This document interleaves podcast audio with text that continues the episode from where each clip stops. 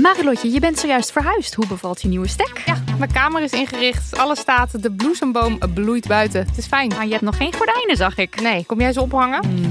Maar het ding is dus, desondanks alles slaap ik als een koningin dankzij mijn matras van Emma Sleep. Een prinses zonder ert ben jij. Al leg je een ert onder mijn matras, ik denk niet dat ik er last van heb, want het is een hemelsding. En dan heb ik ook nog mijn Emma Diamond Pillow. Jouw slaapkamer is een slaapparadijs. Wil jij dat nou ook? Ga naar emma-sleep.nl en daar vind je moederdag sale met kortingen die oplopen tot wel 50%. En met de code DAMNMONEY aan elkaar eh, komt daar nog eens 10% extra korting bovenop. Schaamteloos Randstedelijk is dé podcast voor jonge mensen in de stad op zoek naar houvast. Iedere aflevering houden wij, Doortje Smithuizen en Perre van den Brink, de jonge steling spiegelvol. Hoe erg is de wooncrisis voor millennials? En kan je eigenlijk nog wel vlees eten? En is natuurwijn helemaal super of is het totaal overbodige luxe? Wij zijn jouw gids binnen de Randstedelijke bubbel. Luister nu naar onze podcast Schaamteloos Randstedelijk. Overal waar jij je podcast luistert. Dag lieve schatten, welkom bij Damn Honey.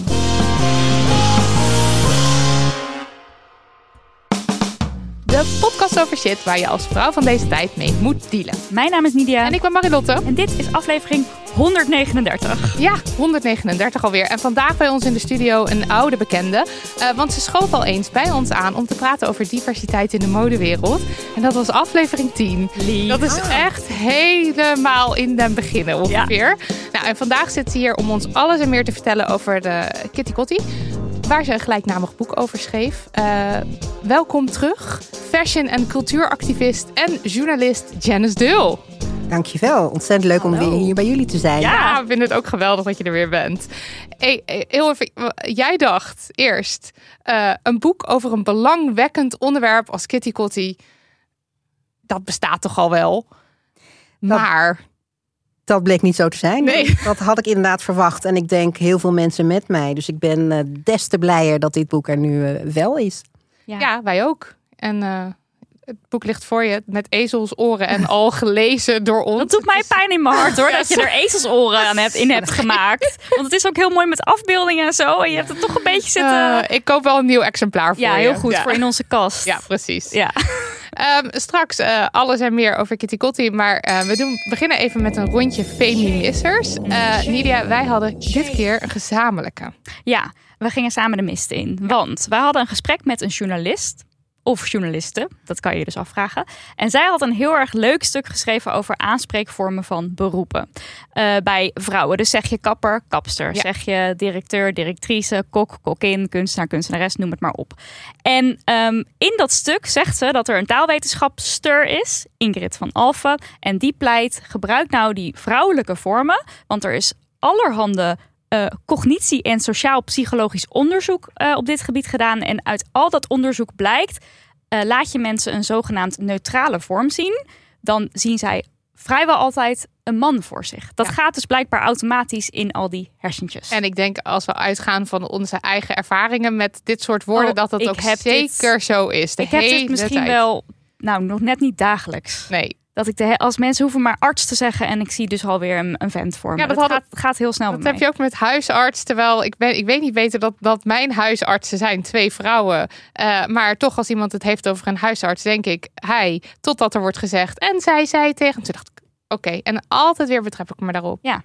Maar Ja, desondanks, dus ondanks dat eh, Ingrid van Alphen zegt, stop er nou mee en gebruik niet die neutrale vorm, is niet neutraal, gebruik de vrouwelijke vorm, hebben wij allebei zoiets van, want het klinkt toch een beetje... Maar weet je wat ik ook echt heb? Kijk, als ik zeg kokkin, denk ik aan een gezellige moederkloek die voor een, eh, voor een huis vol kinderen stampot staat te maken. Als Ja. ik denk aan een schrijfster, denk ik aan iemand die doktersromannetjes schrijft. Als ik denk aan, eh, wat had ik nog meer bedacht? kunstenares? Een kunstenares heb ik het gevoel die vreubelt lekker te. Weet je wel, ik heb altijd een beetje een soort van het gezellige blip blip blip blip blip gevoel. Terwijl als je het hebt over een kunstenaar, dat is serieus, een kok, ja, die st- sterrenniveau. Weet je wel, dat gevoel heb ik gewoon heel erg.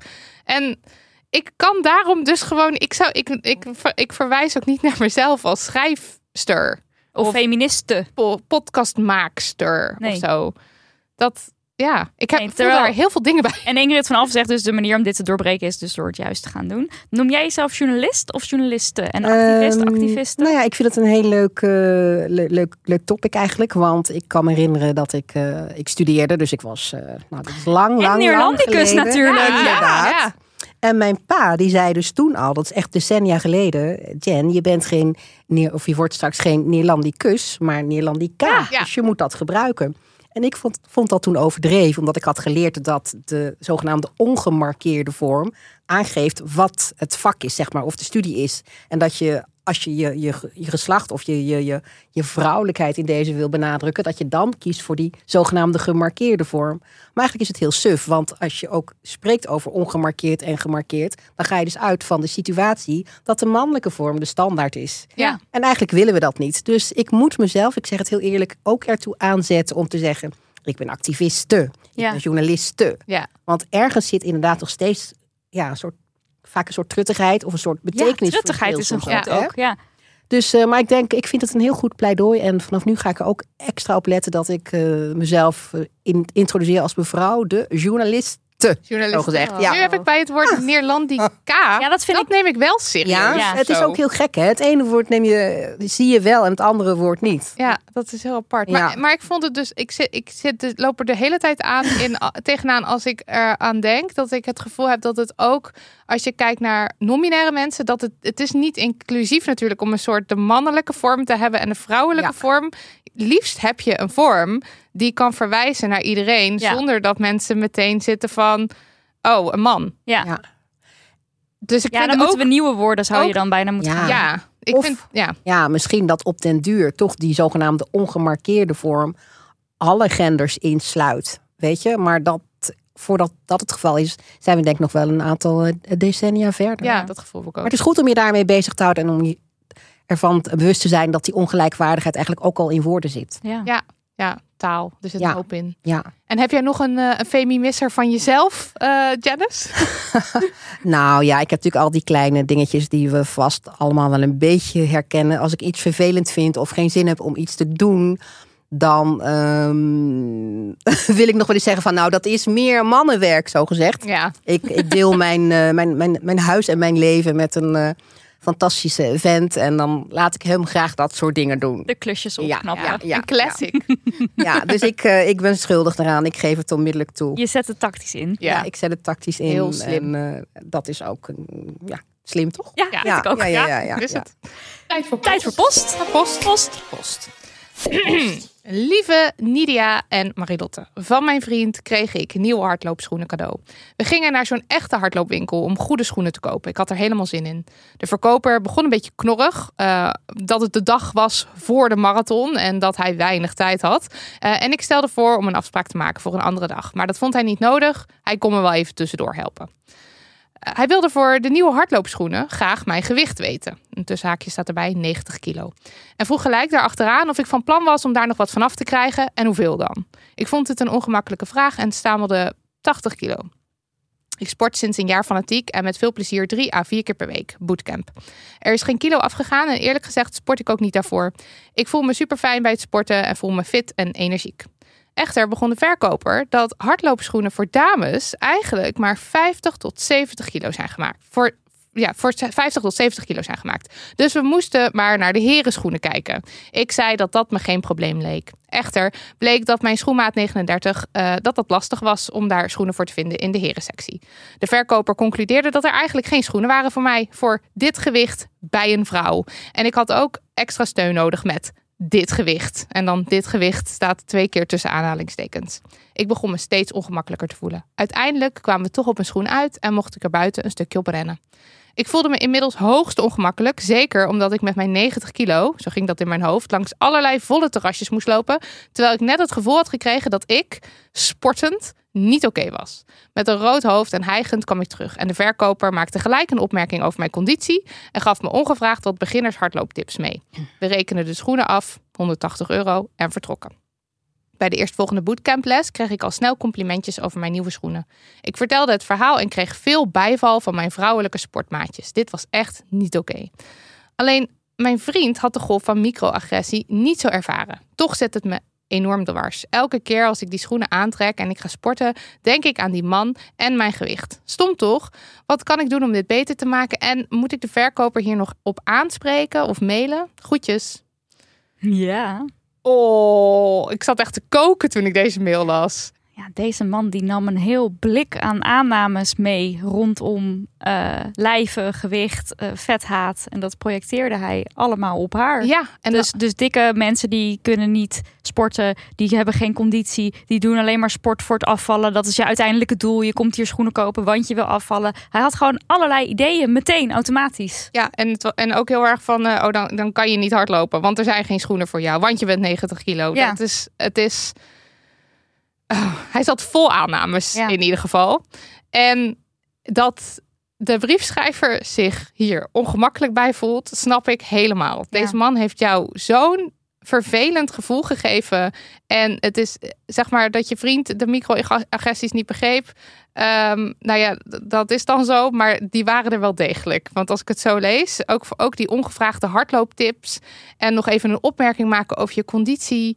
Ja, dat, Eh, het is allemaal niet hij heeft er gewoon niks over te zeggen. ook. Het is niet professioneel ook. Nee. Want het is niet nodig om. Stel, hè, eventjes, wij weten de facts. Maar stel je hebt echt per se iemands gewicht nodig hiervoor. Kan je dat ook op een andere manieren vragen? Ja. Je kan ook, je bent een professionele verkoper van schoenen. Als het zo belangrijk is, dat gewicht, dan kan je daar op een professionele manier naar vragen. Dat kan je ook indekken met gewoon zeggen: ja, voor je schoen heb ik dit, weet, moet ik weten of je dit en dit voor de demping of zo. En dan kan je daar eh, op doorvragen. Maar je gaat niet zeggen: oh, eh, je, je- beginners en conditie. Nee. En, Nee, en dan nog, je vraagt naar de informatie die je dan blijkbaar nodig hebt als verkoper, maar dat neem je voor kennisgeving aan. Je gaat daar niet inderdaad allerlei tips eh, aan hangen. En dat zo'n vriend dan zegt, ja, ik herken dat niet. Dat is natuurlijk het, het lastige van micro, eh, die, dat soort vorm van microagressie. Hè? Degene die het slachtoffer daarvan is, zeg maar, die herkent dat, maar anderen heel vaak niet. ja, Dat is ook het gevaarlijke ervan.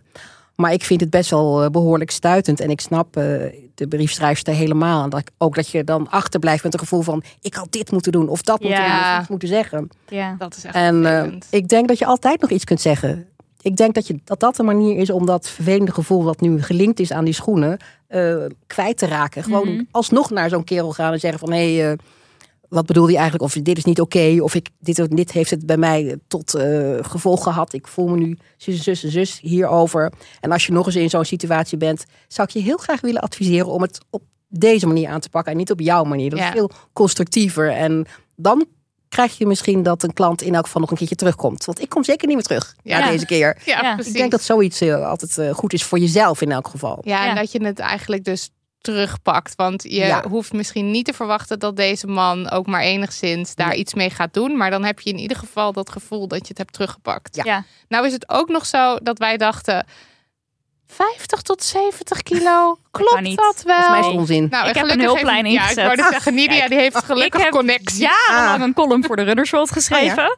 En ik heb Ramiro Amanero even gebeld. En hij is redacteur daar. Hij is ook schoenexpert. Heeft meer dan 160 schoenen getest. Werkt er al sinds 2020. Die man die weet gewoon alles. Dus ik zeg, Ramiro, hoor nou even. Dit is aan de hand. En hij zei, ik heb nog nooit gehoord van een schoen die tot een bepaald gewicht gaat. Dus... Hij zei wel, oké, stel ehm, je hebt eh, een bepaald gewicht, dan kan ondersteuning prettig zijn. Dus dat zei hij van ja, een soort ABC'tje. Van je gaat niet op hele dunne eh, wedstrijdschoentjes lopen ehm, als je een bepaald gewicht hebt wat daar niet bij matcht. Dat is een soort 1, 1 is 2. Maar dat er dus eh, in het gewone recreantensegment schoenen zouden zijn die tot max 70 kilo gaan, daar had hij nog nooit van gehoord. En hij zei ook van ja, kijk dat je gewicht meeneemt, dat kon hij dus begrijpen. Maar je hoeft er eigenlijk nooit naar te vragen. En stel je komt er echt niet uit en je denkt nou oké, nu moet ik het vragen, dan kan je het inderdaad op een neutrale, dan kan je het gewoon ter kennisgeving, kan je het vragen wat jij net ook al zei, eh Janice. Dus het is ook gewoon bullshit. Ja, want hij zei ook, eh, daar waar het echt gaat over gewicht, dan heb je het dus over we- wedstrijdschoenen. Over van die carbon. schoenen die dan heel licht zijn. Ja. En eh, dat moet je En dan... dat is misschien 10% van wat er in zo'n winkel staat. Zo niet nog minder. Ja, dus En dat zijn echt de pro's die daar oplopen. Eh, Daar, daar, daar kom je ook niet zo snel terecht als recreant. Also, ik ging dus even googelen gemiddeld gewicht vrouw Nederland. En de, de gemiddelde vrouw volgens diverse sites eh, weegt gewoon meer dan eh, 70 kilo. Dus Ja. ik, ik denk echt, hoe heeft deze man blijkbaar nog nooit iemand, een vrouw van, van, eh, van, van 70 kilo of zwaarder gezien? Ik denk ook dat hij een heel vertekend beeld heeft van hoe mensen er dan uitzien. Ja. Eh, dat, eh, die- tenminste, die ervaring heb ik wel. Als mensen eh, schatten, zeg maar, wat je weegt en zo, dan hebben ze bij 90 kilo het gevoel dat je er echt, dat je gigantisch, zeg maar, Ja. het, het klopt nooit of zo. En de, de, de- dat realistische, nou ja, goed, een, een, een gemiddelde vrouw weegt gewoon meer dan 70 kilo. Ja. Maar also, het zou Maar er het niet gaat er dus ook niet om. doen. Want heel vaak als je dus nieuwe hardloopschoenen gaat kopen, dan laten ze je even een stukje door de winkel gewoon heen en weer lopen om te kijken of je dus eh, hoe je naar binnen valt met je schoenen of met je, met je voeten.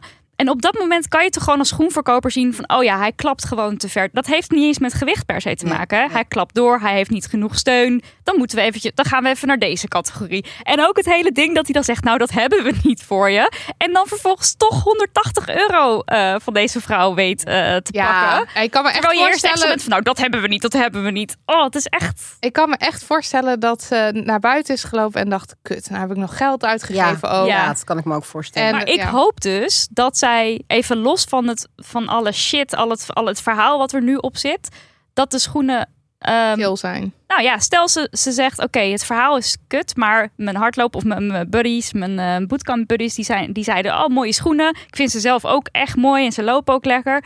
Dat ze dan haar eigen verhaal er opnieuw eh, omheen kan maken. En dat het dus, Ja. dat die man hopelijk, tenzij ze ze nog kan terugbrengen of ruilen. Ik bedoel, als je, als je dat liever doet, probeer het alsjeblieft. Maar probeer er anders een prettig verhaal zelf van te maken. En die man moet weg. Ja, die man, die man moet weg. En Ja. die man, ja, die gaat. Dit Dat- is waarschijnlijk wat iemand die al heel lang in dat vak zit en die, die dan zeg maar allemaal kennis heeft, wat hij gewoon nooit. Hij, hij, heeft- hij loopt gewoon niet mee met waar wij nu zijn allemaal. En nou ja, dat is dan maar zo. En wij Eh, helpen heel graag met een mail opstellen ja. als dat, eh als dat eh Want ik kan me dus voorstellen, het gaat hier om een keten, ehm, da- dat dit ketenbreed niet gedragen wordt. Dit, Nee. dit idee van, eh, t- zeker ook als ik Ramiro hoorde praten, dan uh, dit, dit zijn gewoon, het, het werkt niet zo met hardloopschoenen. Dus ik kan me niet voorstellen dat, dat de keten zelf erachter staat wat deze verkoper zegt. Nee, ik Het is ken gewoon ook misinformatie Precies. natuurlijk. Ja, ook het voor een is. Ja. misinformatie. Ja. ik Ik hoop, anders. maar ik hoop dus wel dat, dat het bespreken van deze brief niet maakt dat mensen dan weer een soort van Geen bang worden. hardloopschoenen durven ja, te kopen. Ja. dat zou ik wel. eh, want ja, je hebt er inderdaad eikels tussen zitten die dit zeggen. Maar ik bijvoorbeeld zelf, ik weeg ook eh, meer dan 90 kilo. En ik heb in mijn leven ook wel ehm, een paar keer hardloopschoenen gekocht. Ik heb dit nog nooit gehad.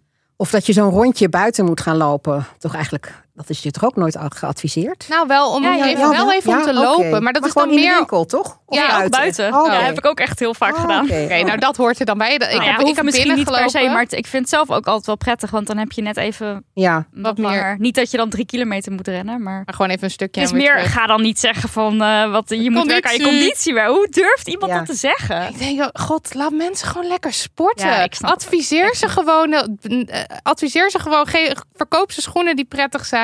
Laat mensen lekker sporten en bemoei je verder nergens mee. zeker niet ongevraagd. Nee. Put your hands up voor Air Up, onze sponsor. De waterflessen van Air Up vul je met regular, gewoonweg kraanwater. En je doet er een pod op. Een pod. En die pod geeft geur af, waardoor je water smaak krijgt. Het is magie. En elke pod geeft smaak aan tenminste 5 liter water. En jij vertelde dat er iemand in onze DM geslide was. En zij was helemaal fan. Ik kan de DM niet in. De, wat, wat stuurde zij? Oké, let op. Dit was een berichtje van Inge, die dus ook helemaal fan is. En ze schreef... Ik gebruik Up nu zelf al twee jaar en ik had Oh. net als Nidia een probleem dat ik veel te weinig dronk. Sinds ik Air Up heb, is mijn drinkprobleem opgelost. Kijk. Zelf heb ik de RVS-fles en ik ben daar super fan van, want zelfs in mijn hot yoga les, tussen haakjes 40 graden, blijft het water daarin koud. Je kan er ook ijsklontjes in doen voor extra koel water. En tip, als je, nog, als je pad nog goed is, maar je wil even een andere smaak, doe ze dan altijd in een luchtdicht doosje om de geur te behouden. En dan kan je even ruilen zonder geur te verliezen. Nou, Echt hij een is, pro. hij is echt een pro inderdaad. Ja. En die RVS-fles heeft zij dus. De, de luxe, de echte, Ja, ja, ja. de goeie. Ik, Zo ik voelt het in ieder geval. Waarom heb ik die niet? Ja, dat is zo'n roestvrij stijl. Daar ik hou niet van in. koud, dus voor, voor mij is het niks. Maar nee, voor jou zou het wel een uitkomst kunnen zijn. Ja, ja, ja, ja. Ehm, heb je ook nog gevraagd wat haar favoriete smaken zijn? Nee, Dan ben- kunnen we weer bestellen. nee, dat ben ik Oh. vergeten. Maar kijk, ik zit wel de hele tijd zelf op die website te, te, te loeren. Ja. Ehm, bijvoorbeeld naar de smaak eh yuzu rozemarijn. Ja, nee, daar zit ik ook de hele tijd naar te kijken. Fascinerend, Zodra toch? mijn potten op zijn, is dat de eerste die ik Die koop. bestellen, ja. En Ja, ja. lavendellimonade, die zou ik ook heel graag willen Ja, testen. die lijkt me ook heerlijk. En als je zelf een air-up smaak mocht toevoegen aan het assortiment? Oeh, zelf bede- bedenken. Ja? Die is, oh, Gewoon de hele de wereld ligt aan je voeten. oh, leuke vraag. Eh, ik, ik denk dan in de richting van ehm Thaise basilicum en Oh. lemongrass. Ja, Oeh, jij bent hier heel goed. Ze Ja, kunnen jou inhuren. iets kruidigs. Want ik dacht, ja, ijsjes smaken, pistache, yoghurt of zo. Maar dat, dat werkt denk ik helemaal niet. nou, weet Maar jij niet. komt meteen met, eh oeh, Thaise basilicum lemongrass. Ik denk wel echt dat kruidig goed werkt. Iets met Denk het time, ook. Time, time, wou ik zeggen. Time. Time, time, time. Ja, zoiets. Ja. En- ik zag wel de ijsjes smaak citroen basilicum bij de, supermarkt, bij de ijswinkel. Die dat kan zou ook ook, nog wel kunnen werken dan. Ja.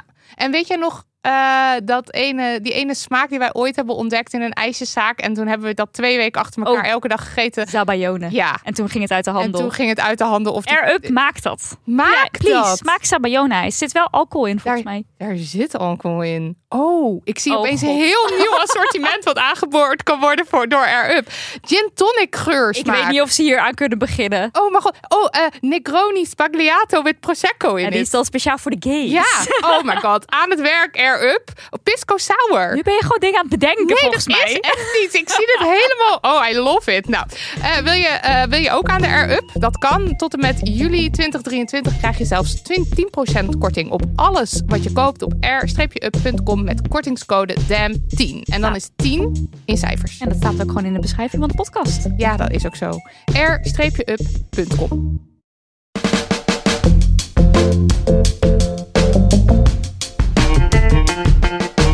We moeten het even hebben over Kitty Kotti. Op 1 juli 2023 is het 150 jaar jubileum van de afschaffing van slavernij in Nederland. En op die dag herdenken we de slavernij en wordt de vrijheid gevierd. Of nou ja, we. Kitty Kotti is lang niet zo bekend bij iedereen in Nederland. Algemene kennis rondom het slavernijverleden schiet sowieso nog vaak tekort. En bovendien klinkt regelmatig het geluid dat slavernijverleden, dat is zo lang geleden. Laten we er nou maar niet zo vaak of zoveel over hebben. Of beter nog, helemaal niet, want waarom zouden we? Nou, Janice Deul heeft het antwoord op deze vraag en vele andere vragen die raken aan Kitty Kotti. Eh, want ze schreef er onlangs het gelijknamige boek over. En, en Janice, jij beschrijft eh, eh, in je boek dat je voorheen dus niet zoveel van Kitty Kotti moest of wilde weten. Want dat was allemaal zo lang geleden. Waar, waar kwam dat gevoel vandaan bij jou? Ja, ehm, nou ja, in mijn hoofd was het inderdaad echt heel lang geleden. En dat is het natuurlijk ook. We hebben het over 1863, 1873, dat die afschaffing eh, formeel eh, gebeurde, maar ook zeg maar in, in, in- meer eh, ja, relatieve zin, zeg maar. Maar ehm, ik dacht ook echt van, joh, we leven vandaag de dag. We moeten onze blik op de toekomst gericht houden. Dat slavernijverhaal, dat ligt jarenlang achter ons. En eh, als we ons daar nu nog mee bezig moeten houden, dan heb je toch geen leven. Hmm. Dat is wat ik dacht eigenlijk. En ik moet heel eerlijk zeggen dat ik zelf ehm, überhaupt met thema's als inclusie en diversiteit en whatsoever niks had in die tijd. En een onderwerp als Kitty Kotti is daar natuurlijk heel erg mee eh, verweven. Ja. Dus ik, eh, ik leef een beetje in een, in een bubbel in die tijd eigenlijk. En vandaar ook dat perspectief dat ik had op, op, eh, op Kitty Kotti. En dat idee van, joh, het is zo lang geleden, laten we de hè, zand erover, we hebben het niet meer over. Dat is wel een idee wat je nog steeds hoort Ja, bij heel ja. veel mensen. En zeker ook bij heel veel witte mensen. Ja. Ja, dus daar sloeg je dan, daar kan je, daar kan je dan wel aan relaten, omdat je dat vroeger Ja, had. ik kan daar inderdaad tot op zekere hoogte kan ik begrijpen dat mensen er zo in staan. Maar ik ben zelf al tot deze, tot zeg maar dat, dat mij de schellen van de ogen vielen. Dat is al een jaartje of 10, 12 geleden, denk ik. En als je vandaag de dag nog steeds zo denkt, dan heb je toch wel wat gemist. Want we hebben Ja. zoveel over die zogenaamde doorwerking. Er zijn zoveel verhalen over eh, tegenwoordig.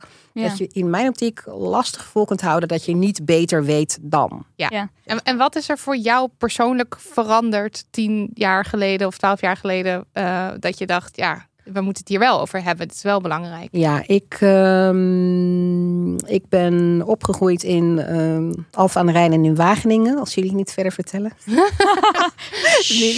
Lieve luisteraar. En ik ben gaan studeren in Leiden. Ik, ehm, ik ben geboren in Rotterdam. En overal waar ik eh, kwam en eh, waar ik werkte, of weet je, waar ik me begaf of bevond, was ik ofwel de eerste ofwel de enige eh, zwarte vrouw of meisje of kind. Dus ik vond het eigenlijk heel eh, normaal dat de hele wereld, het hele perspectief wat ik had, wit was. Ik ben ook gewoon een product van deze witte wereld. En ehm, dus ik stond ook niet stil bij, die, bij een thema als Kitty Kotti, omdat dat natuurlijk ook destijds helemaal nergens leefde. En bij mij thuis, ik kende het natuurlijk wel, maar ook niet dat we er, iets actiefs mee deden, zal ik maar zeggen. Nou, dat veranderde een jaartje of 12, 13 geleden toen mijn moeder eh, naar het Kitty Kotti Festival in Amsterdam ging, het Nationale Kitty Kotti Festival. En ze op enig moment mij uitnodigde om mee te gaan. Zij was er al en ik sloot later aan, zo rechtstreeks vanuit mijn werk. Ik was toen eindredacteur bij een eh, glossy blad in de PC Hoofdstraat. En ik eh, vond het helemaal fantastisch om dat lekker dat leventje Ja. in, de, in, de, in de limelight van de rich en famous. Destijds was de PC Hoofdstraat nog wat. Hè. Tegenwoordig is het een stuk minder, maar goed. dus ik vond, het, ik, ik, vond, ik vond het heel lekker dat wereldje. En ik, ik had geen zin in onsexy of unglamorous onderwerpen zoals discriminatie of diversiteit of inclusie. Hè. Ik dacht echt van, heel mensen, Ik wil gewoon lekker met mode. en ja, ja. ja, laat mij lekker. En als jullie, daar, als jullie daar last van hebben, dan ja, ik weet het niet. Dan moet je misschien. harder vechten. Dat is Ja, eigenlijk wat ik dacht. werken, Ja. Eigenlijk wat ik dacht. En ook dat hoor je nog steeds heel vaak van Mhm, mensen die niet beter weten. Ehm, mama vroeg mij dus om mee te gaan naar dat Kitty festival. En zij had een fantastische outfit aan. Hè? Een Afro-Surinaamse outfit. Rood, blauw en geel. Compleet met hoofddoek, Anissa, een, een, een traditioneel gewaad. En ik vond haar beeldig. Ze is, ze is altijd beeldig, maar ik vond haar op dat moment extra fantastisch en mooi en power en authentiek en geschiedenis en cultuur. En heel veel van die vrouwen die daar rondliepen waren ook in traditionele kledij gehuld. En ik voelde me eigenlijk een beetje out of place. En dat heb ik Ja, meestal. dat heb je eh, natuurlijk Dat nooit. nooit. dat heb ik nooit, maar ik voelde me underdressed. En ook Ja. dat heb ik nooit. Ja. Maar op dit moment dacht ik echt, hmm, Jen, eh, sta je er leuk in je gouden trenchcoat met je design sneakers en eh, nee, weet ik veel wat ik nog meer aan had. Maar ik dacht, nee, ik wil dit ook. Ja. Dus ik dacht, nou ja, het jaar daarna ben ik daar dus ook naartoe gegaan met mijn broer eh, Pim. En, ehm, en ehm, ik ben meteen in de meest traditionele outfit ever daar naartoe gegaan. Echt compleet All out. Ja. ja, compleet eh, all-out en old-school tradition.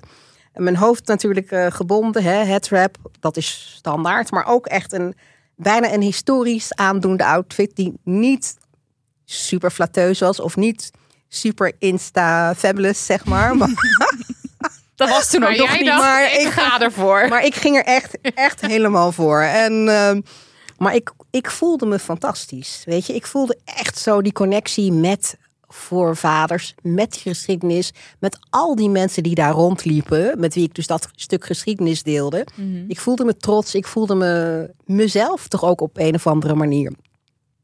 En dat gevoel werd eigenlijk, eh, ja, dat voelde ik nog sterker bijna, toen, omdat ik ook eh, voorafgaand aan dat Kitty Festival had deelgenomen aan de Biggie Speakery. Hè? Dat is een eh, culturele loop die op 1 juli, eh, optocht die op 1 juli ook plaatsvindt, voorafgaand aan de herdenking.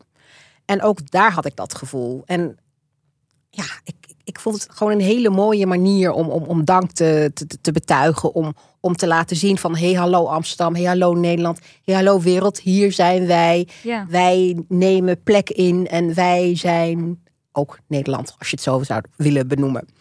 En ehm, dus zo is het eigenlijk voor mij begonnen. Daar is het voor mij mee begonnen. Ik ben vanaf dat moment elk jaar heb ik meegelopen met die Biggie Speakery. Ik ben elk jaar ook vanuit die Biggie Speakery naar de herdenking gegaan. En ik ben ook vanaf dat moment, misschien al ietsje eerder, was ik al bezig met me meer aan het verdiepen in die hele, mijn, ach- mijn culturele achtergrond, being Afro-Surinaams. En überhaupt die thema's inclusie, diversiteit, was ik natuurlijk al voorzichtig mee bezig in verband met mijn missie, die aanvankelijk eh, met name op betrekking had op de mode en op de modebladen. Hè? Meer kleur in de mode. Diversity rules. Ja, Ja. diversity rules, stil. Maar ehm, dat is eigenlijk het moment geweest dat ik dat Kitty Kotti en dat hele verhaal van slavernij en afgelopen, hoezo afgelopen, ja afgelopen, maar niks lang geleden. Nog steeds hier, nog steeds de effecten, nog steeds de doorwerking. Dat ik op dat moment dat ben gaan inzien. Ja, dat je daar bewust van was. Ja.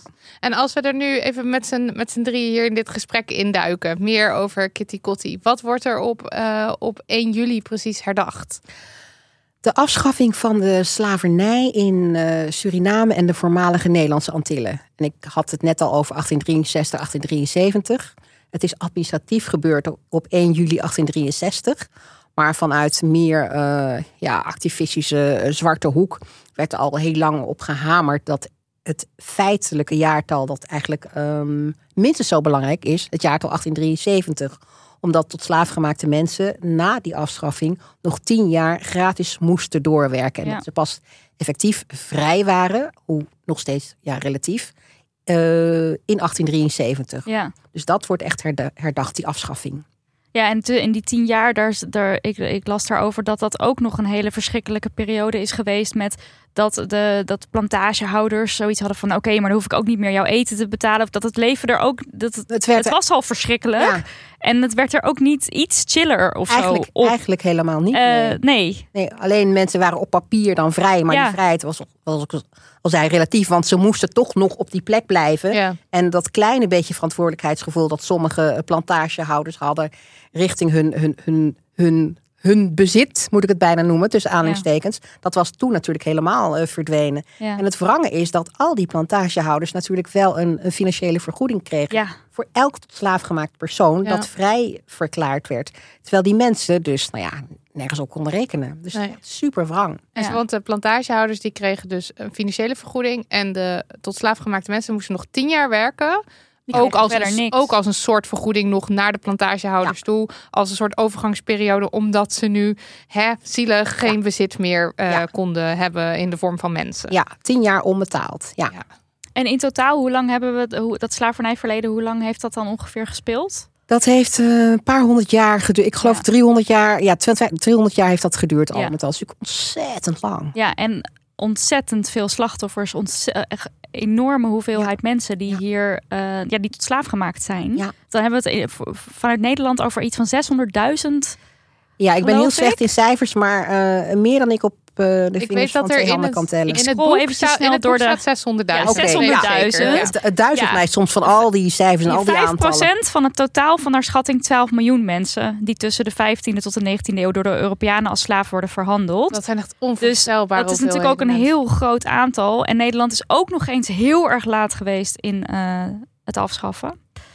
En we Eh, zijn heel enthousiast ook geweest in die hele handel. Ja, Ja. ja. want ja, we, nou, ik, weet- we hoeven denk ik niet eh, tot in de details te gaan, maar dat, we hebben het ook echt over hele zware martelingen, over de meest walgelijke lynchpartijen, over seksueel geweld. Ja. A- gewoon alles, alle, alles verschrikkelijke wat je je kan eh, bedenken is gebeurd in die periode. Ehm, nou, bij het herdenken hoort natuurlijk ook het verhaal van eh verzetstrijders. Wie waren het? Wie moeten we kennen met z'n allen?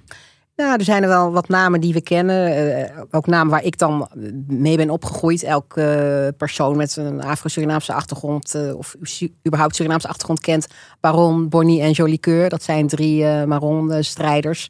Die altijd als een soort drie-eenheid worden opgevoerd. Terwijl er volgens mij wel heel wat jaartjes zaten... tussen de periode dat ze leefden. Maar dat zijn echt wel de iconen... als je het hebt over eh, verzetsstrijders in Suriname. In, eh, op de voormalig Nederlandse Antillen hebben we Tula gehad. Natuurlijk de ultieme, de ultieme verzetsheld. De enige ook van wie het verhaal letterlijk is overgeleverd, opgetekend uit zijn eigen Ja. mond. Want dit is En, natuurlijk ja. ook een ding dat we in de geschiedenis die ehm, eh, eurocentrische blik die, die hecht heel veel waarde aan het moet op papier staan. Terwijl natuurlijk mondeling heel veel is overgeleverd wat dan ja, niet serieus is genomen. Dus dan ja, moet je eigenlijk vasthouden aan dat ene verhaal wat Ja. op papier is. Maar we hebben natuurlijk het over duizenden verzetshelden eigenlijk. Ja, en die namen kennen Eh, we de niet. honderdduizenden. Zeker, die namen kennen we niet. Dat is een altijd een grote ergernis van mij. Niet alleen in verband met dit, maar überhaupt met hoe wij wetenschappen drijven en hoe wij naar de geschiedenis kijken. Ja. Dat we zo overdreven veel aandacht hechten Ja. aan geschreven bronnen.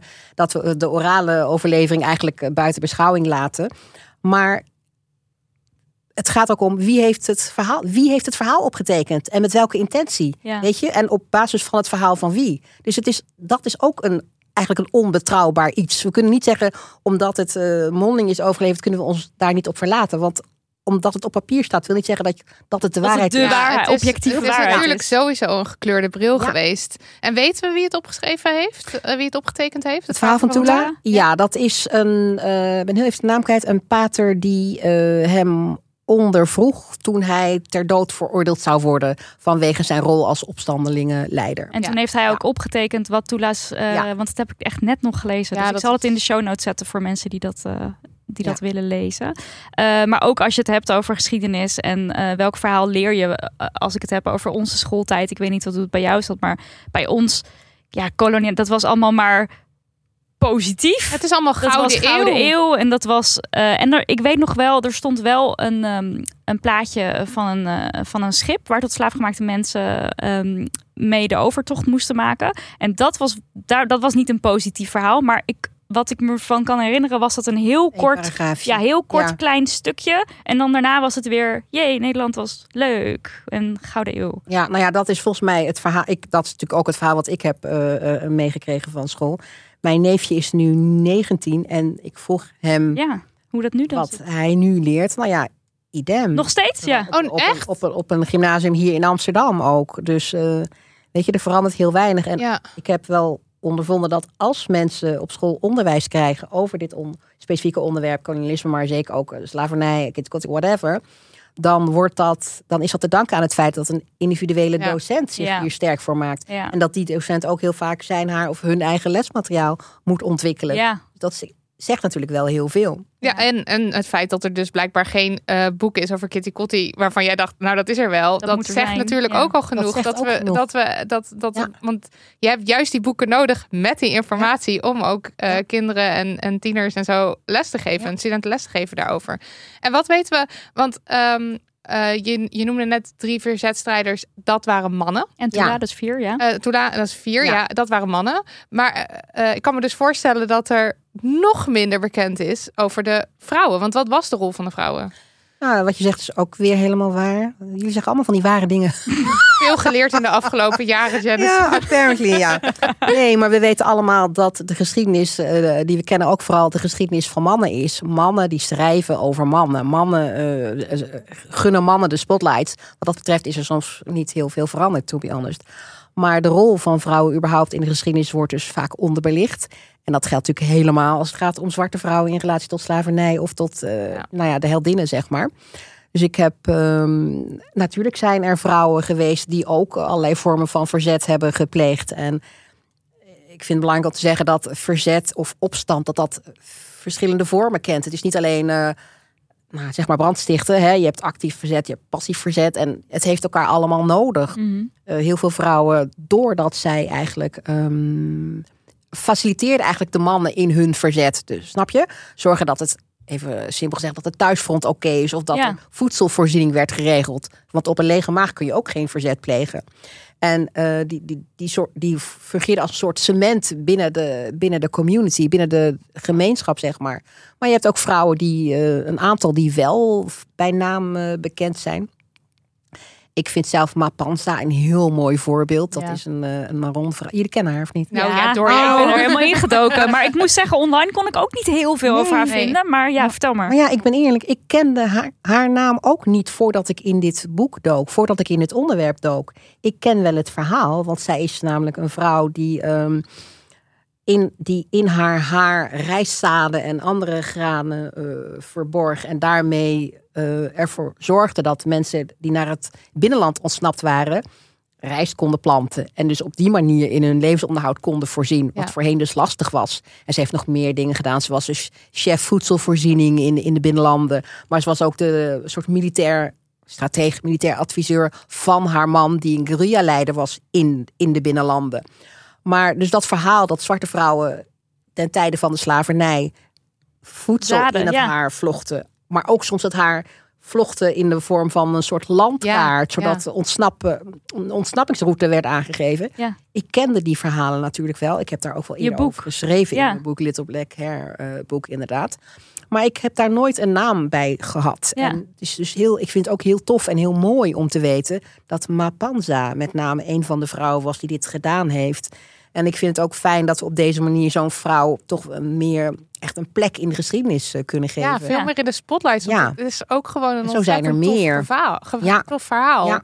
En heb je nog een naam? Want ik zit er gewoon wel lekker in ook hoor. Ja, ik vind dit natuurlijk heel fijn, omdat black hair, ja, dat is natuurlijk een, eh, nog steeds een topic waarvan, ehm, ja, dat enerzijds eh, fascineert heel veel mensen, en aan witte mensen, als ik het zo mag stellen. En aan de andere kant is het ook een haar, haarsoort, haarstructuur, die nog steeds wordt ge- gemarginaliseerd, geridiculiseerd en waar we een beetje weird in Ja. zijn. Hè? Niet professioneel, Ja. niet stylish, niet representatief. Ook in Nederland wordt dat vaak nog zo gevonden.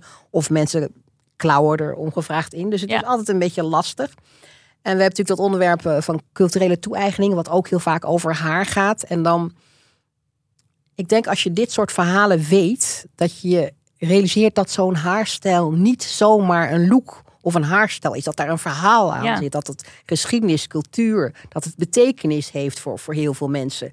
Dat het niet zomaar een toffe, een toffe festival eh, look is of zo. Ja. Dus ik vind dat een heel mooi verhaal om te delen. En ik vind ook het verhaal van eh, Virginia de Matricia heel eh, belangrijk. Dat was een, ehm, een, een, een tot slaaf gemaakte vrouw in de mid-18e eeuw op de, op de Aruba? Antillen. Op Aruba, ja. ja. ik ben even het eiland. Ja, op Aruba.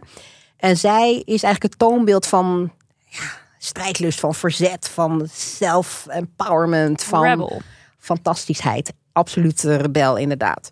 En wat zij onder meer deed, nou ja, zij poogde aan de, om de havenklap te ontsnappen van de plantage te ontsnappen aan het leven in slavernij. En eh, ze werd ook even zo, zoveel keren weer gegrepen, gearresteerd, mishandeld, met een zweep geslagen, aan het beton vast of eh, aan de straat vastgeketend. Maar wat zij ook deed, en dat vind ik een hele toffe manier, is dat zij de kledingstal van. ehm, ja, ik, ik moet altijd een beetje zoeken naar woorden. Dat vind ik eigenlijk altijd zo lousy om Ja. het over Ja. te hebben. Van de plantagehouders, zal Ja. ik maar zeggen. En eh, die trok zij aan en daarmee paradeerde ze dus over straat. Ja, dit is natuurlijk een maakt- vorm ja. van rebelleren die 100% Heerlijk. ook matcht met jouw fashion. Ja. Ja, ja. maar fantastisch. Van, hey, hallo, ik ben, Ja. ik ben de queen. En Ja, eh, Ja, echt lekker provoceren op haar eigen manier. Dus ik vind dat echt een hele... Ik, ik, ja, ik voel, ja, voel heel veel voor deze Ja. Ja, ja, ja, ja, ja. Ja. Ja, de, de rebel Ja. van eh, Aruba. Ik heb Ja. nog één ding wel heel, want ik was dus ook in het in de rijstsoorten die in het haar gevlochten, Mhm. daar was ik dus ingedoken en ik las het volgende: uit onderzoek van Tinde van Andel blijkt dat er in Suriname maar liefst 15 niet eerder gedocumenteerde rijstsoorten onder de marrons te vinden waren. De Surinaamse zwarte rijst bleek genetisch vrijwel identiek te zijn met één type rijst uit Afrika, die wordt verbouwd op veldjes van Mande sprekende boeren in West-Ivoorkust. Dus die zijn al helemaal eh, vanaf het begin meegenomen en elke Ja. keer dus eh, ja, ik neem aan, dus ook door overlevering en door, door het vertellen aan elkaar en neem het mee en dus naar de binnenlanden meegenomen. Ja, ik vind dat echt, Ik vind het ook. dat is toch een, dat is een heel mooi Ik verhaal. vind het ook heel mooi. Ja. Een soort kip, kippenvel moment. Nou ja, nee hoor, ik ja, vind, nou, ik nee, vind ja, dat echt. ja. Ik vind dat ook, ja. Heel eventjes, want het woord marron is nu twee keer gevallen. Misschien ja, kunnen we misschien nog om- eventjes uitleggen wat, eh, wat de marrons zijn. Wie de marrons zijn. Ja, de marrons, eh marron is eigenlijk een verzamelnaam voor eh, naar het binnenland ontsnapte eh, slaven, slaafgemaakten. Mhm. Die ja, nou, daar hele eigen community hebben opgestart. dorpen stichten, een hele eigen leefwijze hebben bedacht. En tot op de dag van vandaag bestaat nog. Dus het is eigenlijk een, verzamelnaam voor verschillende volkeren. Die wel soort of aan elkaar ver- verwant zijn. Maar allemaal hun eigen gebruiken hebben. En ook vaak taal en culturen. Natuurlijk wel met een hele grote gemene deler. En er is een specifieke groep in ehm, daarvan die, die, die, die talen eigenlijk die, die zij spreken, die eh, mensen uit bepaalde gebieden in Afrika, die kunnen elkaar gewoon behoorlijk verstaan. Ja. Echt heel grappig. Dus ook weer zo'n moment dat je ziet van hé, hey, dat komt dus daar vandaan en dat is nog steeds hier te vinden. Ja. Dus eh, dat zijn eigenlijk de marons. Oké, dan toch nog heel even terug naar dat het is zo lang geleden. Wa- waarom is het nou? Waarom moeten we het er nu nog, nu nog over hebben?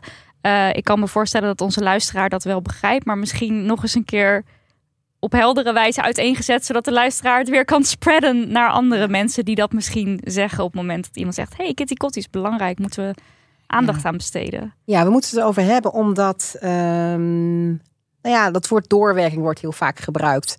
Mensen zien niet dat wat er toen gebeurd is nog steeds invloed heeft op ons leven, onze maatschappij vandaag de dag. Mhm. En ik denk dat je dat eh, beter ziet als je nou ja, gewoon realiseert waar het allemaal vandaan komt. Ja. En als je ziet dat ons mensbeeld, het mensbeeld dat wij hebben van zwarte personen, heel erg is gekleurd door wat er in de slavernij is gebeurd. In die tijd is echt bewust ingezet op zwarte mensen zijn eh, inferieur aan witte mensen. Dat moest natuurlijk wel om dat systeem te Ja. kunnen rechtvaardigen. Ja. Van, joh, dat is, een, dat is een ander allooi, daar kunnen we van alles mee uithalen, want dat is. ja, want niet- ook Ja, de christenen met de Bijbel op de hand, die beweerden dat dit allemaal oké was. Ja, dat hele systeem is gefaciliteerd en, en, en, en ge- gestimuleerd door de, nationaal, door de, de Staten Nederlander, maar zeker ook door instituties als de kerk Ja. en allerlei andere eh, clubjes. Dus ehm, vanaf dat moment zijn wij, ehm, nou ja, ik zei het volgens mij net al, hè, eh, zwarte mensen als eh, inferieur gaan beschouwen. Ja. Of als, eh, Nou ja, geen echte mensen. als geen echte mensen. Een ander allooi nogmaals dan witte mensen. Ja. En dat is natuurlijk iets wat nog steeds doorwerkt Ja. op allerlei manieren. ja, maar ook als dat 200 jaar lang eh, het verhaal is geweest, dan Dat is, is zo, dan- de- het- het- meer dan 200 jaar meer nou. dan 200 Dat jaar is zo'n lange Maar- periode. Het is een hele lange periode en daarom is het, is het niet meer dan logisch dan dat die ideeën dus nog steeds nu aan de hand zijn op een bepaalde manier. En ik vind het dus soms heel lastig te begrijpen dat mensen daar dan niet aan willen, want natuurlijk zijn we daardoor gekleurd. Ja. Ja. En eh, dat is zo. eh, en je moet je daar bewust van zijn. Ja. En we hebben allemaal vooroordelen, maar dit is iets waar je je bewust van moet zijn. En dit is ook iets dat ehm, in systemen ingebakken zit. Kijk naar ge, hè, geïnstitutioneel- geïnstitutioneel- Jullie weten wat ik bedoel. Ja, dat dus. toeslagenschandaal, Ja, politiegeweld, Al Ja. dat soort zaken. Ja. Eh, jongelui die geen stageplek vinden. eh, woonplekken afgewezen. Etnisch Dat- profileren. dat eh, mode-beauty verhaal. Ja. Nog steeds zie je heel vaak, als ik toch even op mijn oude stokpaardje terug mag Ja, komen, dat als er dan een zwart model is, dat dat op een, ehm, een minder prominente plek staat. Soms letterlijk een beetje lager, weet je, laag gepositioneerd of op de achtergrond. Weet je, dus ergens is het nog steeds zo van, ja, het, het blonde, witte ideaalbeeld staat centraal. Centraal, ja. Je moet maar opletten. en de rest En staat alles eromheen. staat er omheen. Ja, Dus dat is, het zit in, in alle delen, onderdelen van onze maatschappij, van ons onderwijs, van de politiek, hoe wij kijken naar mensen van kleur. En zeker als we kijken naar mensen van kleur die een mening hebben en die ook eh, verbaliseren, dan wordt toch heel vaak gezegd, nou ja, wat Sylvana Simons ook te ho- horen kreeg in, in haar kamer, of raads, eh, toen zij ra- raadslid was in Amsterdam. Van mevrouw, u moet uw plek kennen. Ja. Weet je, ik heb ook wel eens gehoord dat, of nou wel eens, ten tijde van, eh, nou whatever, allerlei verhitte discussies, eh, dat mij gewoon via de socials werd gevraagd: wie geeft u de autoriteit om hier een mening over te hebben? Ik werd bijna crazy. Ik dacht, hoezo heb ik van iemand toestemming nodig om een mening te hebben, A, en B, om die te verkondigen? ja. Maar het is echt zo'n idee. Je moet blijkbaar toch een soort eh, ja, dankbaarheid of nederigheid betrachten, being a black Mhm. person in deze wereld.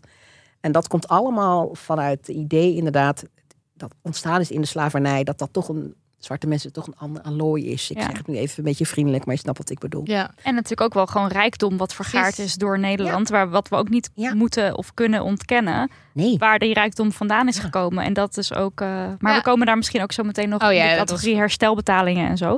Maar wat een hele mooie quote uit jouw boek van ehm, ook de grafisch ontwerper van je boek, eh Serana Angelista. Achter het slavernijverleden staat geen punt, maar een komma. Dat zegt het eigenlijk. Exact, dat is het echt. dat zegt het Ja. allemaal, Ja. denk ik. Er moet nog gewoon heel veel. Er, er volgt heel veel meer en er moet ook nog heel veel meer komen in allerlei opzichten. Ja. En nee, goed om even te noemen dat Rutte dit dus niet zelf heeft bedacht, deze zin. Oh ja, want hij heeft het uitgesproken. Ja. Ja. Het is helemaal niet zijn quote. Nee, heeft hij dat toen ook niet? Heeft dat de credits Nee, niet. ik Nee, denk natuurlijk dat- niet. Nee, hij heeft maar- credits geven. Ik weet niet of hij het wist. En ik weet niet of de, ja, zijn speechschrijver die zal het wel geweten hebben. Maar achteraf had hij er nog wel iets over kunnen zeggen. Dat heeft hij bij mijn weten nooit eh, gedaan. Het zou wel zo chic geweest zijn natuurlijk. Ja, precies. Oké, laten we naar Kitty Kotti zelf gaan. Ja. Wij leerden uit jouw boek Kitty Kotti is helemaal niet één dag. Er- eh, juni is ook Kitty Kotti maand. Hoe je didn't Ja. know. Wat, wat, wat gebeurt er in juni? In juni ehm, werken we eigenlijk toe, leven we toe naar de dag van 1 juli. Ja. En 1 juli zou je dan als een soort viering moeten zien. Mhm. En ehm, in de hele maand daaraan voorafgaand, dan eh, nou, staan allerlei activiteiten geprogrammeerd in het teken van verdieping en verbreding, van, van, van, van bezinning, van nadenken, van contemplatie, van voorbereiden op. Dus het is eigenlijk een periode waarin mensen heel erg naar binnen keren. En in tegenstelling tot de 1 juli, die idealiter een dag, zijn, een dag zou zijn waarop je dat feestje viert. Maar ja, wij hebben dat herdenken en dat vieren op één dag ge- ge- ge- geprogrammeerd staan. En dat is dus iets wat ook moet veranderen in mijn optiek. Ja, nee. ja, want ja. het zijn natuurlijk ook twee. Het, is, het Ja. ene is heel uitbundig en het andere Ja. is veel meer van terugkeren. ja, terugkeren, maar ook echt naar iets terug op iets terugkijken wat gewoon heel Ja, zwaar en, Ja. en pijnlijk is. En dat kan me voorstellen dat het op één dag niet heel eh, lekker gaat. Maar eigenlijk zou je dan ook die maand juni dat je dan toeleeft naar Kitty Kotti ook kunnen zien als een soort herdenken? Of is het een soort aanloop naar het herdenken, naar het vieren? ja het, is een, het is een aanloop meer naar het eh, herdenken, denk ik. En het is meer ook voor jezelf en om eh, die voorouders expliciet te eren en te gedenken. En, en, en de, de apotheose van, eh, de, van de Kitty Kotti maand is 30 juni. Ehm, in principe eind van de maand. En dat is dan de Cabranitti, waarin letterlijk die voorouders worden, worden bedankt en, en, en, en geëerd. En, en hele mooie, ik ben er nooit geweest, moet ik heel eerlijk zeggen, een hele spirituele avond. En dit betekent Nacht van de Voorouders, toch? Ja. Maar je hebt, je, je hebt een beetje geoefend met de Stranang. Ja, een beetje. ik, ik doe mijn best. Ik moet heel eerlijk zeggen dat ik nog zelf ook nog eh, altijd nog wat conversatielesjes moet nemen hoor. Want eh, ik, mijn ouders, om even aan te geven hoe dat natuurlijk zat vroeger als je in Suriname was opgegroeid. Dat alles wat vanuit de cultuur zelf kwam, dat werd als niet wenselijk beschouwd. Mm. Dus mijn ouders zijn ook heel erg opgegroeid met de Nederlandse taal. Ja. Surinaamse taal, Sranang Tongo, die werd buiten de deur gesproken of niet. En het, Dus thuis spraken jullie dat ook niet? nee, wij hebben thuis geen Surinaamse Dus taal dat is ook geleerd. dan heel erg geïnternaliseerd. Dat dat soort inferieur of niet Nou ja, te doen. Of... Ja, dat is zo. Want dat heb- hebben mijn ouders ook van huis uit meegekregen. Maar je moest ook wel vlekkeloos Nederlands spreken als je wilde stijgen op die ladder. Dat Ja, was ook in. Suriname. Ja. Dus en toen mijn ouders helemaal in Nederland eh, kwamen, al lang geleden hoor, 58, toen hebben ze het eigenlijk zo gelaten. Ze hebben ons geen Surinaams, eh, geen Sranang Tongo geleerd, omdat ze het wel ja, lollig vonden om een soort ge, ja, geheimtaal of zo te hebben. Oh dat is En, ook eh, handig. Ja, zeker. Maar het is natuurlijk eigenlijk heel raar. En ik heb Ja. nog steeds het voornemen. En ook echt een gemis om niet Echt. dubbel, dubbel, hoe zeg je dat? Tweetalig, Tweetalig, ja. opgevoed Ja. te zijn. Maar ik heb nog steeds het voornemen om echt eh, dat op te gaan pakken. Middels eh cursussen en alles. En je ziet dat dat heel populair Want dat is natuurlijk geen uitzonderlijk verhaal wat ik vertel. Dit geldt voor heel veel mensen. Ja. En je ziet ook dat dat soort cursussen heel erg populair zijn. En nu ook vooral over eh, onder jongere mensen. Wat ik heel tof vind. Ja. ja, dat het echt leeft. Ja. En er is in de maand juni, eh, dat is trouwens dus deze maand, Deze dit maand. nu is het aan de hand, maar dat er een, eh, een soort wandeling is langs, De Memre Waka. ja, langs de grachtenpanden. Eh, Ja. Die hebben wij helaas gemist dit jaar, want ik ging kijken, Ja, maar we ik- zijn te laat. Oh. I know, echt Hij is vet. geweest. Ja. Ik heb hem ook moeten missen. Ik was, zat toen in, eh, in Hilversum eh, om het boek, eh, over het boek te hebben. De Memre Wakka inderdaad, dat is letterlijk herinneringsloop, her, her- herinnerings, herdenkingstocht. En die voert wat je zegt langs panden die gelinkt zijn aan, aan het slavernijverleden. Dus eigenlijk historische panden, die fantastische grachtenpanden die met bloedgeld zijn betaald. En het mooie van de Memre Wakka is dat, eh, nou ja, het is dus echt een ingetogen tocht. In tegenstelling tot de Bidi Spikri, die wat uitbundiger van kar- karakter is. Bij de Memre Wakka ehm, dragen mensen ook alleen maar, met name in elk geval, blauw, zwart en wit. De kleuren eh, die verbonden zijn aan, aan, aan herdenken, aan dood, aan spiritualiteit, aan de voorouders. Dus dat vind ik zelf al een heel mooi beeld. En eh, de Memre Wakka is de opening eigenlijk van de Kitty Kotti maand. En die eindigt met een kranslegging. Sorry. Eh, onder meer bij het eh, huis van de burgemeester. Omdat dat ook een, ja, dat wordt schuldig stadspaleis genoemd. Omdat daar een hele lange en bittere geschiedenis van slavernij en uitbuiting aan, aan kleeft. Ja. Dus ik heb hem dit jaar gemist, maar ik hoop zeker dat ik volgend jaar erbij kan zijn. Ja. Ja, die lijkt me erg indrukwekkend. Omdat het dan ook zo concreet wordt, Ja. de plekken. Oké, dan naar 1 juli zelf. De Ja. Biggie Speakery is al een paar keer genoemd. Grote spiegel, begreep ik dat het Ja. betekent. Ja. Kan je daar ook iets meer over uitleggen? Wat het dan, ja, wat is het gevoel bij de Biggie Speakery? Is dat meer het feestelijke gevoel al? Of Ja, nog, een, het of is een nog beetje- meer het herdenken? Ja, het is een beetje dubbel. Je, je kunt het beleven en je kunt eraan deelnemen zoals je zelf wilt natuurlijk. Hè. De een doet het op een wat uitbundiger manier. Die loopt een beetje heupwierend en een beetje dansend. En de ander loopt gewoon hè, de daily walk of weer een ander doet dat. Weet je, je kunt dat zelf doen zoals je zelf wilt. Maar doordat je misschien ook die mensen hebt ehm, die dat wat uitbundiger eh, doen, ehm, is het misschien voor buitenstaanders niet altijd duidelijk dat het niet om een feest gaat. Ja. Of niet om een feestelijke parade, maar om een herdenkingstocht. Want dat Ja. is het, in mijn optiek tenminste, in de eerste plaats. En die hele dag gaat in mijn optiek in de eerste plaats om het herdenken.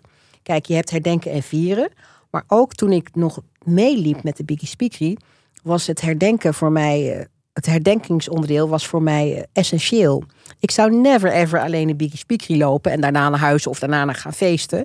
Ik wilde altijd samen met mijn broer Pim ehm, dat herdenkingsonderdeel ook doen, omdat dat toch de essentie was. En nu ik wat vaker die Biggie Speakery heb gelopen en ook steeds vaker zie hoe er op wordt gereageerd, soms door omstanders of ook wel door, door pers. Denk ik, nee, ik wil, ik voel niet meer zoveel voor die Biggie Spriggy Mm. op dat moment, op die plaats. Hè, dus die echt letterlijk eindigt op de plek waar de herdenking gaat beginnen. Ik wil meer, nou ja, naar binnen, zeg maar, op die dag, op dat moment. Maar ehm, ja, dus dat eigenlijk. Ja, ik snap. Het is natuurlijk voor iedereen ook een eigen beleving. Maar voor het beeld van buitenaf, als je ook niet goed weet wat Kitty Kotti Ja. betekent, kan ik me voorstellen Ja. dat je denkt: oh, wat leuk, deze mensen die vieren Ja. een feest en die zien er prachtig uit. En ja, Ja, en ik snap nog wel dat je dat denkt. Maar wat ik dan altijd wel heel lastig vind, is dat mensen ook echt dingen gaan roepen of zeggen van hé hey, joh, kijk niet zo zagrijnig. oh of, ja, eh, ja, ja. Wordt er nog gedanst? Want er is ook Oh, muziek ja, ja, ja. natuurlijk. En Ja, en dat is natuurlijk. uitermate ja. annoying. Nee, en dan Ja. kan je, heb je ook helemaal niet de, de, de ruimte om, om een beetje naar binnen te keren en te Nee. herdenken. Want je wordt de hele tijd lastig gevallen door mensen die vinden Ja. dat je moet lachen. Ja, Ja, sowieso. Het is, het is echt wel, eh, ja, sowieso als iemand dat zegt, lach, lach eens, kun je niet lachen of zo. Maar eh, mannen meestal, ja sorry. Maar, maar eh, dus het is een beetje dubbel. Ja. Ja. Dus ja, ik ben benieuwd hoe dat zich in de toekomst gaat ontwikkelen namelijk. Want Ja. er is wel ook weer een groeiende groep die die Biggie Spicky fantastisch vindt en daaraan deelneemt. En ik kan me voorstellen dat het dit jaar helemaal een uitzinnig eh, Ja. Iets gaat worden wat ik me heel goed, wat ik heel goed begrijp hoor. En ik ben wel blij om. ehm, nee, ik wil zeggen, ze hebben het een beetje gesplitst, maar dat is niet waar. Ze hebben de, het festival op een andere locatie nu dit jaar in Andere Amsterdam. locatie dan het herdenken. dan het de herdenken. herdenken. En Ja. dat is wel al een stapje in de Ja. goede richting. Ja. En, Dat je dat en, uit elkaar trekt. en als je het hebt over zeg maar, de herdenking zelf, hoe, hoe ziet die eruit? Want je, je bent dan in 2002 Oosterpark, was, in Oosterpark, ja. En Ja. in 2002 was die voor het eerst. Eh, nou ja, de herdenking die wordt geopend door eh Winti-priesteres eh, Marjan Markelo. En dat doet ze met eh, gebeden en met allerlei ceremoniële handelingen.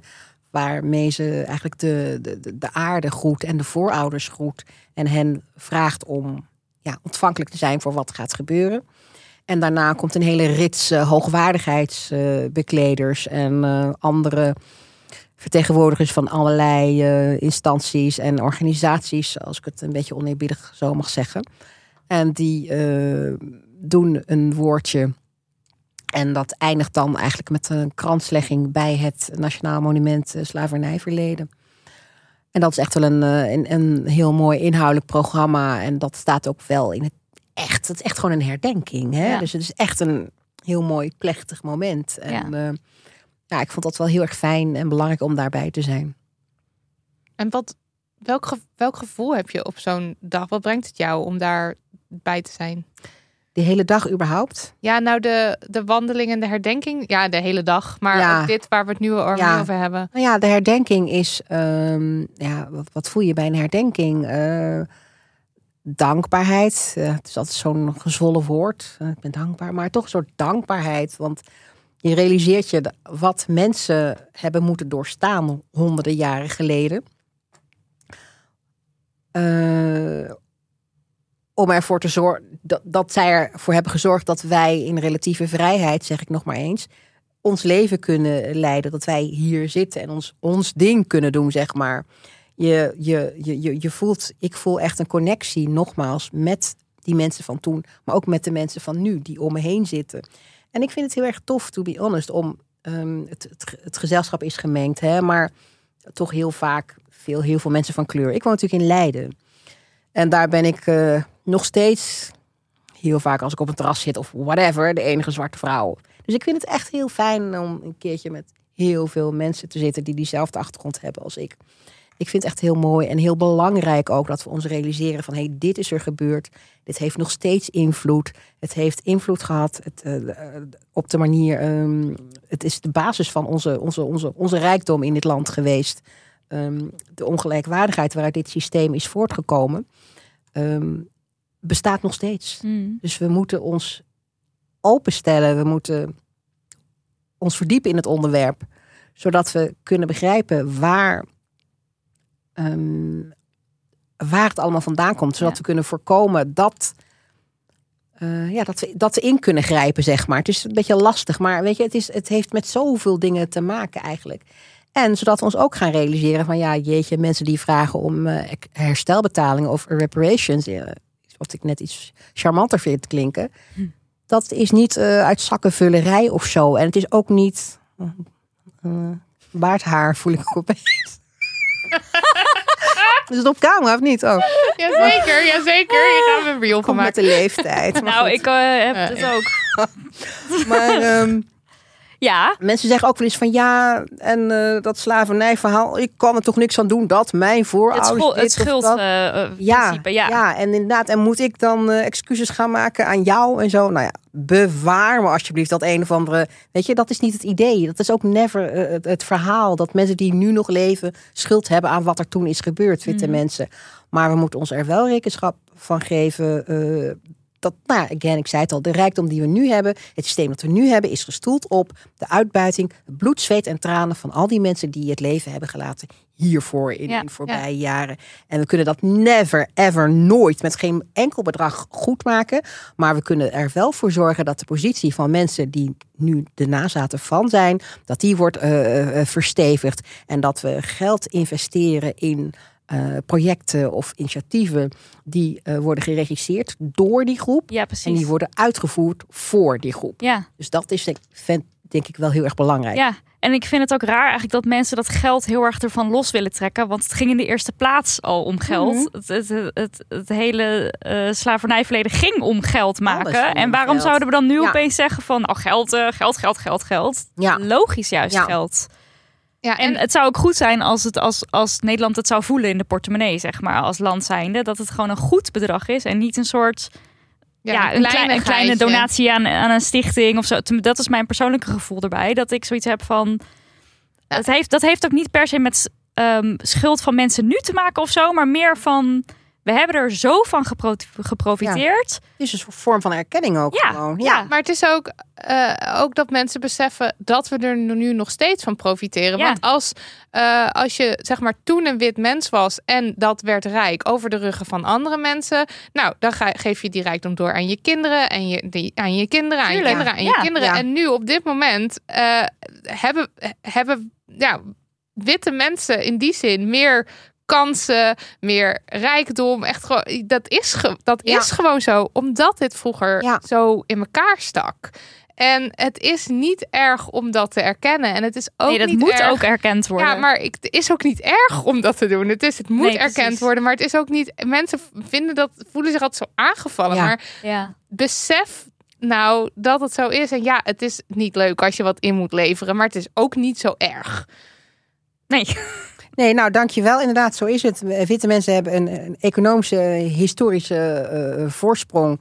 Die, uh, en om dat een beetje gelijk te trekken, ja, dan moet je wat kunstgrepen toepassen. Ja, er ja, moet lijkt een financiële injectie tegenover Ja, staan. het moet een beetje gelijk getrokken worden. En je kan het nooit helemaal gelijk Nee. trekken, want die prijs was veel te hoog. Klopt. Um, maar ja, daar, ja. Wat uh, op Kitty Kotti zelf, als, willen, als witte mensen daar deel uit van willen maken, is dat iets waarvan je zegt ja of nee, of dit onderdeel wel? Of, of hoe kijk je daarnaar? Eh, nou ja, Kitty Kotti is van oudsher een inclusieve aangelegenheid eh, geweest. Hè? Iedereen eh, kan uiteraard komen. Logisch, want het, is, het, het speelt zich Ja, af in de het- open. Ja, Maar iedereen is ook welkom en wo- wordt ook omarmd, sort of. Ehm, ik, ehm, ik heb me laten vertellen door Marjan Markelo, die ik ook uitgebreid heb geïnterviewd voor het boek. Hè, de, De Winti- de, Winti Winti Prinses. Stress. Dat, eh, nou ja, van meet af aan zijn de witte mensen eigenlijk eh, van begin af aan een beetje achtergebleven. Allerlei etniciteiten, culturele groepen eh, wisten Kitty te vinden. De festivals en ook naar de herdenkingen, zeg maar. Maar ehm, witte mensen niet. En dat begint de laatste tijd te veranderen. De laatste paar jaar is het al aan het veranderen. En dat vind ik heel mooi. Wat ik alleen een beetje lastiger vind, is dat. Hoe zal ik dat nou even diplomatiek formuleren?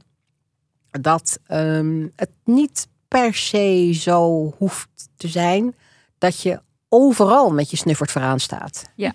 of Is dat- absoluut is dat niet de- diplo- is dat diplomatiek? de bedoeling, goed lijkt mij. Geformuleerd. Nee, maar jij ja. schrijft ook over de eerste herdenking in 2002. Of in ieder geval, heel, ik Mhm. vond het ook heel laat. En dat er dus allemaal witte mensen aanwezig waren. En dat de zwarte mensen Ja. een soort achter hekken toe mochten Ja, kijken. Ja, Dat dat Dan was. breekt je klomp ook als je dat, hoort. dat is eh, volgens mij een eh, historische misser die hopelijk zich nooit zal herhalen.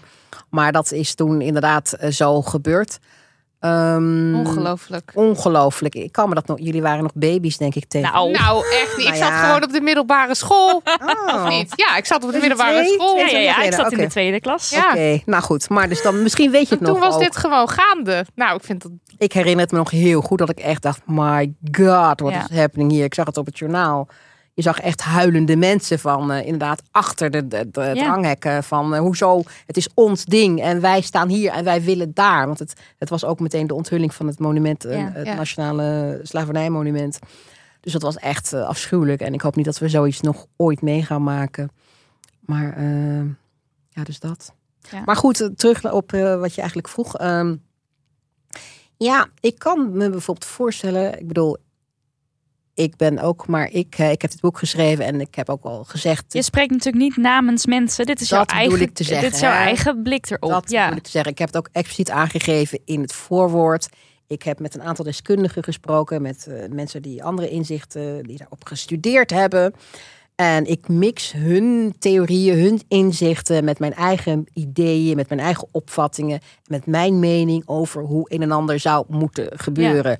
En in mijn optiek is dat de beste manier. maar het kan dat anderen anders over denken.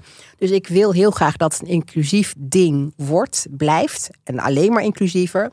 Maar niet eh, ten koste van alles. Ja.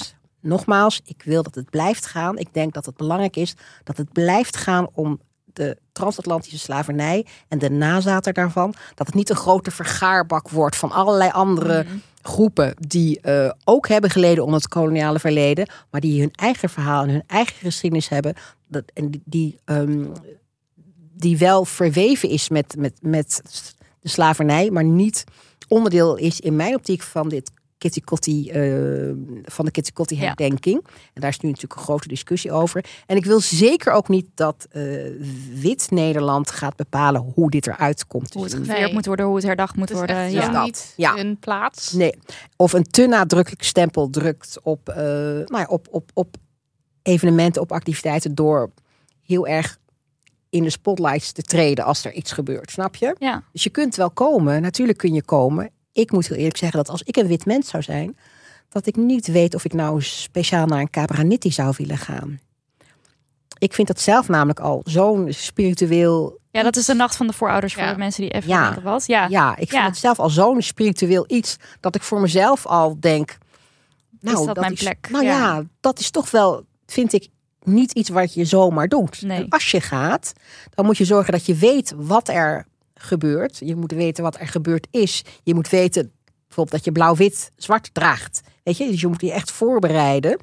En dan zou je wellicht kunnen gaan. Maar ik vraag me af of ik dat zou willen. Ik heb het gevoel dat iemand, een wit iemand die al die dingen weet, dat die ook zou aanvoelen dat het misschien niet Niet diens plek plek is, is, ja. om daarheen te gaan. Ja. Eerlijk gezegd. Ja. Maar is bijvoorbeeld zo'n wandeling langs de grachtenpanden lijkt me juist weer heel Ja, fantastisch. informatief en waar Ja. iedereen heen kan. Fantastisch. Dat Ja. vind ik dus heel tof. Dus ik bedoel maar te zeggen, je hoeft niet per se elk onderdeel daarbij te zijn. Je, je kunt op heel veel manieren je betrokkenheid en je, een blijk geven van je betrokkenheid en van je empathie en van je verbondenheid. eh, dat kan op heel verschillende Ja. manieren. Je hoeft dan niet bij alles te zijn.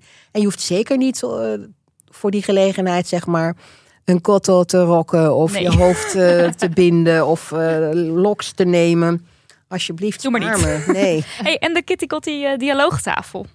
Wat is dat? Dat is Ja, nog vrij is, nieuw. ja, dat is redelijk nieuw. Ook weer mm, misschien. Ja, ik weet niet precies hoeveel jaar oud. De cijfers, daar doe ik eigenlijk eh, in het boek wel, Who maar ik vergeet, ik vergeet ik zou zeggen meteen. 2012-ish, als ik het zo nu... Ja, ik heb het gelezen, maar... Ja, dat kan Ik kloppen. weet het ook niet meer. Ja? Je kijkt Kan mij aan, ik weet het cijfer ook niet meer. Oké, nou kan goed. kloppen. Maakt ja, ook niet uit. tien Maakt het helemaal nee, niet uit. zeker niet. Nee. Ik, eh, ik behandel een aantal nieuwe tradities in het boek. Oude tradities hè, die aan Kitty Kotti eh, vastgeplakt zijn, verweven zijn met. Maar ook een aantal nieuwe. En een van die nieuwe tradities is inderdaad die Kitty Kotti dialoogtafel. Dat is een hele, vind ik zelf, hele mooie traditie. eh, eh, geïnspireerd door de Joodse zijdertafel. en ben jij toevallig Joods of niet? Nee, Oh, waarom denk ik dat? eh, geen idee. ik zat te knikken omdat ik gelezen heb dat... ehm, oh, dat het is door een stel... Het is door een Ja, stel... Het is door een stel ja, eh, eh, eh, bedacht. bedacht waarvan hij eh, Joods is. En ehm, nou ja, het, is een, het is een diner, maar dat vindt plaats volgens allerlei rituele en ceremoniële ehm, handelingen worden daar uitgevoerd. En het gaat eigenlijk niet specifiek om het om de maaltijd aan zich, hoewel dat een maaltijd is, is gebaseerd op wat mensen in het slavernijverleden verleden aten. Er worden ondertussen allerlei rituele handelingen uitgevoerd, zoals ik net al zei, om de connectie te maken met je disgenoot. Ja, dus ook iets met, eh, met de olie, geloof ik toch? Ja, de polsen worden ingesmeerd met eh, kokosolie om, om, om, eh, Om de pijn te verzachten. om de pijn, ja, mooi hè, om Ja, de pijn te verzachten. prachtig.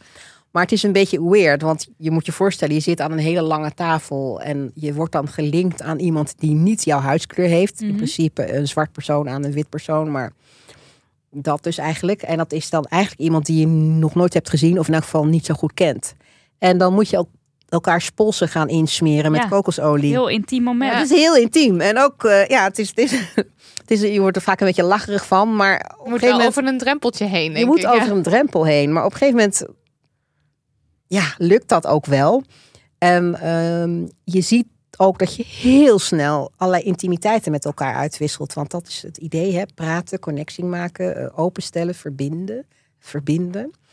En verbinden. Ja, soms denk ik verbinden. Maar in dit geval is het gewoon echt mooi. Ja. Je Ja. krijgt allerlei kaartjes. Ik meen drie kaartjes, zeg maar, per ronde. En daar staat dan een vraag op. En die moet je beurtelings beantwoorden. En de ander mag niks zeggen terwijl jij drie minuten antwoord geeft op die vraag. Hmm. Dus je moet het echt over je heen laten komen. Ja, ik vind het een hele mooie vorm. En ik had eh, mijn laatste, ik heb het drie, vier keer mee mogen maken inmiddels. En de laatste keer was eh, een heel bijzondere keer, want mijn, ehm, mijn gesprekspartner die werd heel erg emotioneel. Vrijwel meteen. En ik vond dat heel opmerkelijk. Ehm, het was ook voor mij goed omdat ik me realiseerde extra, ik ben best wel een empathisch persoon. Ah, niet overdreven empathisch, maar redelijk, redelijk empathisch. Maar ik realiseerde me eigenlijk dat we allemaal toch wel een vorm van pijn hebben en een vorm van uitsluiting meemaken. Niet te vergelijken met, logisch, Mhm. maar dat ook hij als witte man die momenten heeft gekend. Zijn verdriet ging niet zozeer over slavernijverleden of jouw pijn voelen, maar dat ging over zijn eigen... Dat is dan weer wel, weer wel opmerkelijk. Oh, want ik dacht, Oh, hij... ja, ik wou net... ja, dat, dat is is dus opmerkelijk. Laten we Dus er dat is verder misschien weer niet wel te veel opmerkelijk. waardeoordeel Dat, over. maar dat, snap je, je leert, je ziet, je kunt je, je, Ja. je, kunt je verplaatsen in de ander op zo'n specifiek Ja, moment. Als ik hem voorbij had zien lopen, dan had ik gedacht van, ach, weet je, gewoon zo'n kerel, prima. Maar snap je dat je Ja. ziet wat elkaars pijn is? En zo'n dialoogtafel is misschien ook wel juist het moment om dan... Zeg maar, er is daar wel ruimte voor ieders pijn op dat moment. Want je gaat een dialoog aan met elkaar. ja, ja, ja. Ik probeer er nog wat van te Ja. maken. Nee, Ja. maar zeker. Er- Dus ik, en ik vond het op zich ook wel weer mooi dat hij zich zo kon openstellen. Terwijl Mhm. ik tegenover hem zit als wildvreemde vrouw. En ehm, we hadden echt een hele, heel mooi gesprek. En je weet ook, misschien is dat makkelijk, want je weet van elkaar dat je elkaar never ever meer gaat zien. Ik zou het nu al niet meer weten. Hoe die eruit zag. Oh, dat is niet aardig. Maar, eh, maar ik had een heel mooi gesprek. En dat is vaak met vreemden heb je, Kan dat? Ja. kun je dat en durf je Ja. dat. En dat met die kaartjes werkt wel een beetje mm, ges, ge- gescript of zo. Op een gegeven moment wil je gewoon eten en klaar. Maar je hebt die kaartjes nodig om dat gesprek te voeren überhaupt. Ja, anders Ja, gaat het anders gebeuren. het weer zo. Anders Ja. heb je het daar niet over. Nee, Nee, dan gaat het van, eh, en hoe was de reis hier naartoe? ja, en zo. Ja. exact. Ja, exact mooi weer, hè?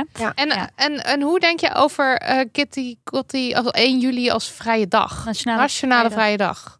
Ja, ik ben daar natuurlijk, of ja, natuurlijk, ik ben daarvoor. Ik heb eh, met heel veel enthousiasme ook deelgenomen aan die eh, eh, social media campagne van vorig jaar. Jullie ook, toch, of niet? Ja, Ja, ja. Wij zijn ook voor. ja, ja, ja. ja, ja.